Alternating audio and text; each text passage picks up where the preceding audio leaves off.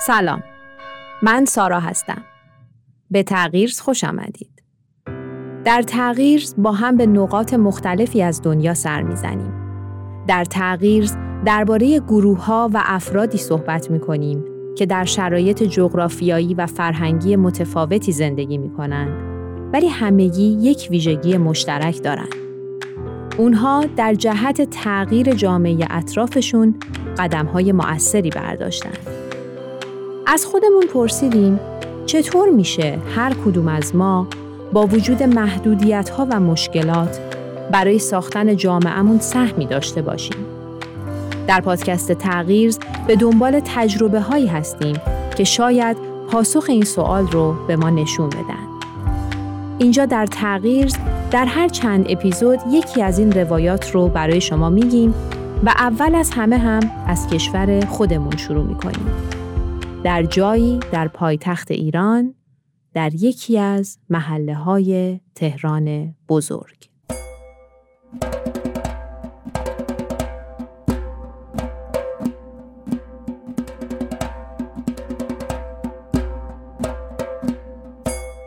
اگر دو اپیزود قبلی رو گوش کرده باشید می‌دونید که داریم بر اساس کتاب آموزش انسان را آزاد می‌سازد روایت تجربه رو میگیم که در محله 13 آبان تهران در سال 76 توسط مؤسسه پژوهشی کودکان دنیا شروع شده بود. ما در دو اپیزود قبل روایت کردیم که چطور گروه محله رو بررسی کرد، بر اساس این بررسی نیازی رو تشخیص داد و ایده‌ای بر اساس اون نیاز و شرایط محله شکل گرفت و بعد مراحلی رفت تا بتونه ایدهش رو عملی کنه. روایت ما تا به اونجا رسید که مربیانی برای کار با بچه ها آموزش دیدن و نهایتا یک دوره تمرینی رو در طول دو هفته در یکی از پارک های محله برگزار کردند که با استقبال زیادی از طرف بچه ها مواجه شده بود. حالا بریم ببینیم برای اجرای برنامه اصلی گروه چه کار کرد.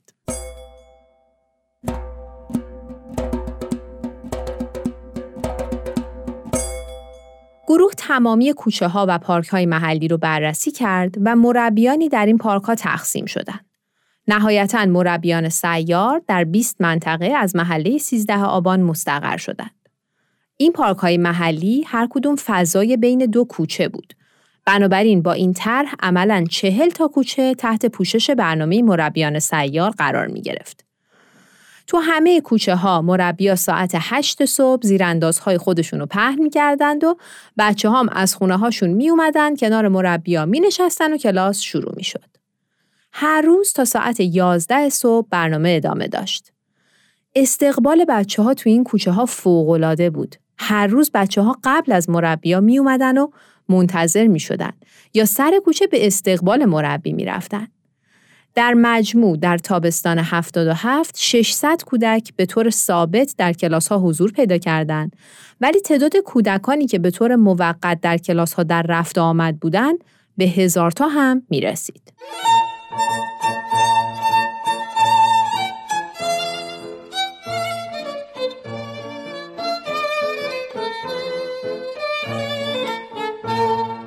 کتاب نکته خیلی جالبی رو مطرح می‌کنه. میگه که ما در همون هفته های اول متوجه شدیم که کار در فضای کوچه ویژگی های خاص خودش رو داره که با نوع کار در بقیه مراکز آموزشی تفاوت داره. مثلا اومدن بچه ها به کلاس آزاد بود. هیچ بچه ای برای اومدن به کلاس یا حضور تمام وقت مجبور نبود. برای همین بچه ها خودشون انتخاب می‌کردن که چه زمانی در کلاس باشن. همینطور خروج بچه ها از کلاس هم آزاد بود. هیچ مربی نمی‌تونست کودکی رو مجبور کنه در کلاس بمونه. برای همین وقتی بچه ها احساس خستگی می‌کردن فضا رو ترک می‌کردن. این مدل حضور آزاد انگیزه خوبی برای بودن بچه ها توی کلاس بود.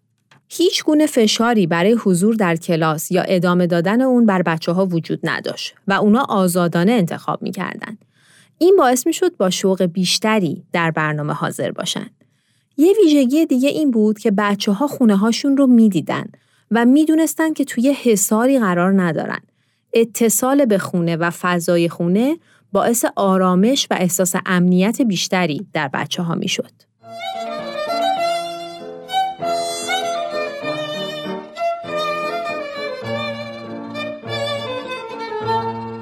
موضوع جالب دیگه ای که کتاب درباره این تجربه میگه اینه که این مؤسسه در دوره آموزشی مربیان رو با یک رویکرد آشنا کرده بود.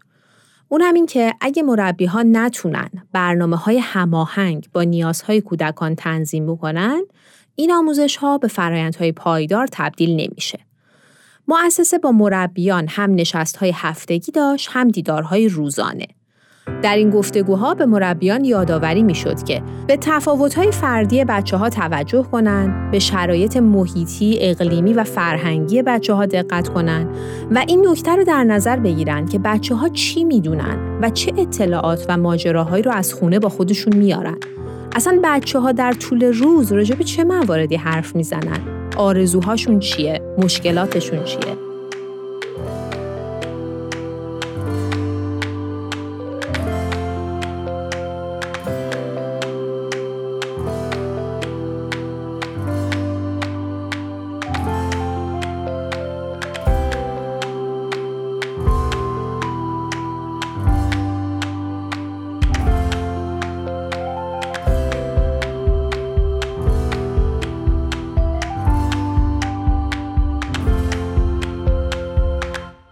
از ابتدا متوجه این نکته شده بود که یک برنامه درسی ثابت و مشخص برای همه بچه ها با اصل توجه به تفاوت‌های فردی بچه ها هماهنگی نداره.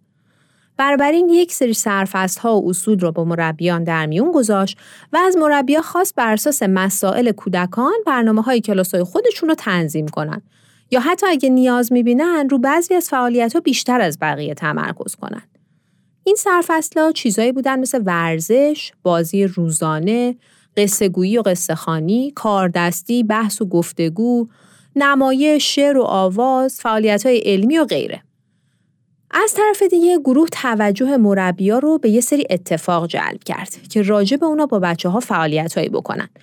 مثلا نوع آب و هوایی که توش هستیم، یا اتفاقات اجتماعی که توی اون روزها توی محلشون میفته برنامه های تلویزیونی روزهای خاص مثل جشنها و مناسبت ها و مواردی از این دست.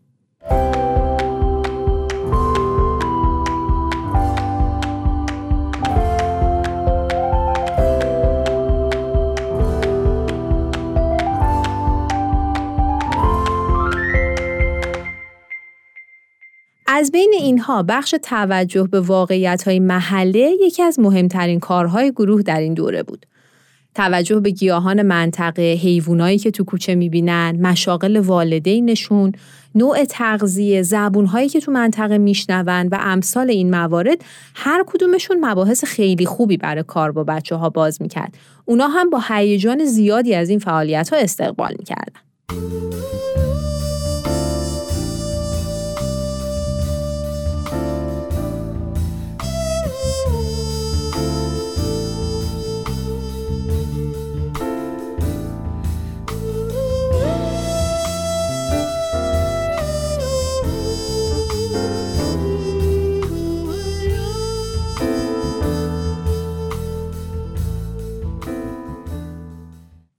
داستان رو تا اینجا داشته باشید. بریم. کمی راجع به یکی از موضوعاتی که کتاب اون رو کلید موفقیت این طرح می‌دونه صحبت کنیم. جلسات هفتگی با مربیان. تو این جلسات چه اتفاقی میافتاد؟ هر هفته پنجشنبه ها مربیا از همه محله ها جمع می شدن. تجربیاتشون رو با هم در میون میذاشتن و در عین حال مسائلی چون مشکلات یا دستاورداشون رو هم با هم بیان می‌کردن. این دوره همی ها شوق افزایش آگاهی و دانش رو بین مربیا بیشتر کرد. تو این جلسه ها هم فعالیت های هفته گذشته بررسی می شد و هم درباره برنامه های آینده با مربیا گفتگو می شد و پیشنهادهایی هم بهشون داده می شد. اینکه هر کدوم از مربیا می دونستن که دوستاشون تو مناطق دیگه هم مشغول به همین کارها و تجربه ها هستن یه حس همکاری جمعی رو بین مربیا تقویت می کرد. در عین حالی که این جلسات به مربیان کمک می‌کرد که بدونن تو مشکلاتشون تنها نیستن و از برنامه های آینده و تجربه همکاراشون مطلع می شدن، این فرصت رو به مسئولین طرح می‌داد که بر اساس مسائل مربیان برنامه ریزی بکنن. از مشکلات و اشتباهات احتمالی پیشگیری بکنن و راهکارهای فردی رو تبدیل به یک جریان عمومی بکنن.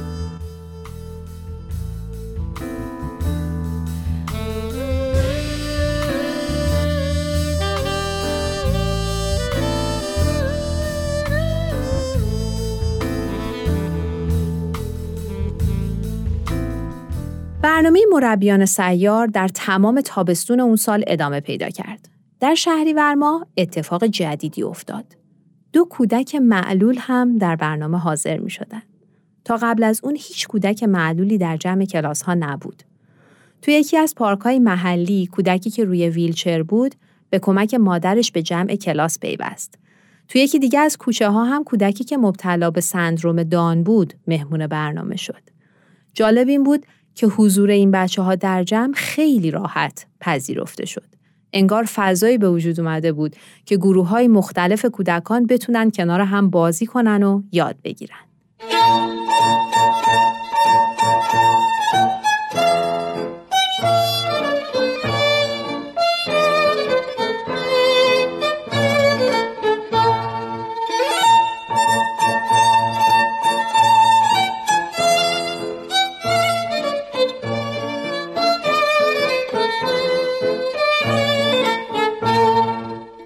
سومی هفته شهریور سال 77 اولین دوره مربیان سیار در منطقه 13 آبان به پایان رسید.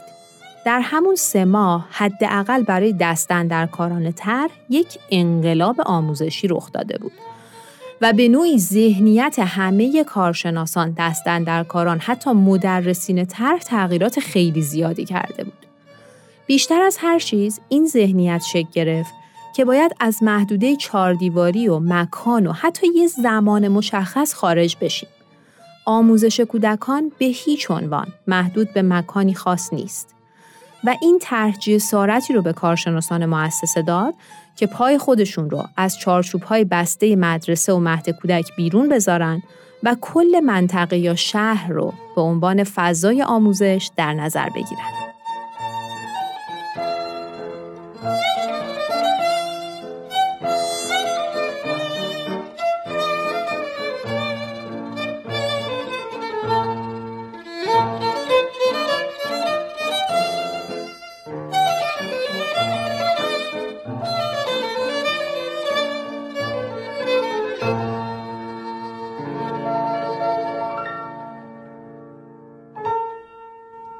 متوجه شد که جامعه ما عمیقا به آموزش به خصوص آموزش کودکان توجه داره و از هر کسی که گامی برای این موضوع برداره حمایت می‌کنه.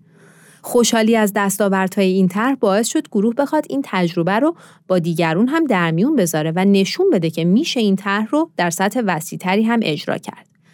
به همین دلیل مؤسسه گزارش مبسوطی از این طرح تنظیم کرد و برای سازمانهای مختلف ارسال کرد. هدف از این کار جلب مشارکت این گروه ها و سازمان ها برای حمایت از آموزش کودکان جامانده از تحصیل بود. این گزارش برای سازمانهایی مثل آموزش و پرورش، وزارت کار، سازمان بهزیستی، یونیسف و غیره ارسال شد.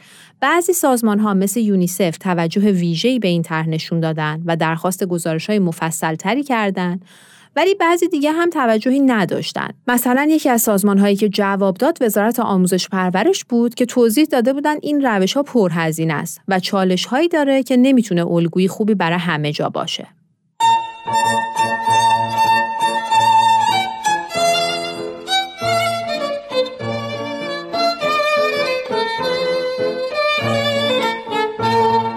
اما کار مؤسسه و محله 13 آبان اینجا به پایان نرسید. این تجربه ادامه داره. در واقع تا سالها ادامه پیدا کرد و ابعاد جدیدی هم بهش اضافه شد که شنیدنیه.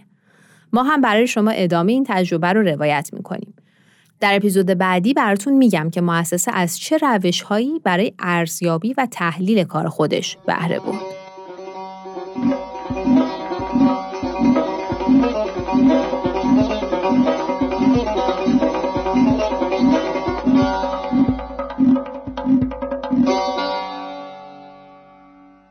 خب دوستان ممنون که در این قسمت همراه ما بودید. همچنان ازتون می‌خوام که نظرات و پیشنهاداتتون رو برامون بنویسید چون خیلی به بهبود برنامه کمک می‌کنه. از طرفی اگر محتوای این پادکست رو مفید دیدید لطفا به سایرین هم معرفی کنید.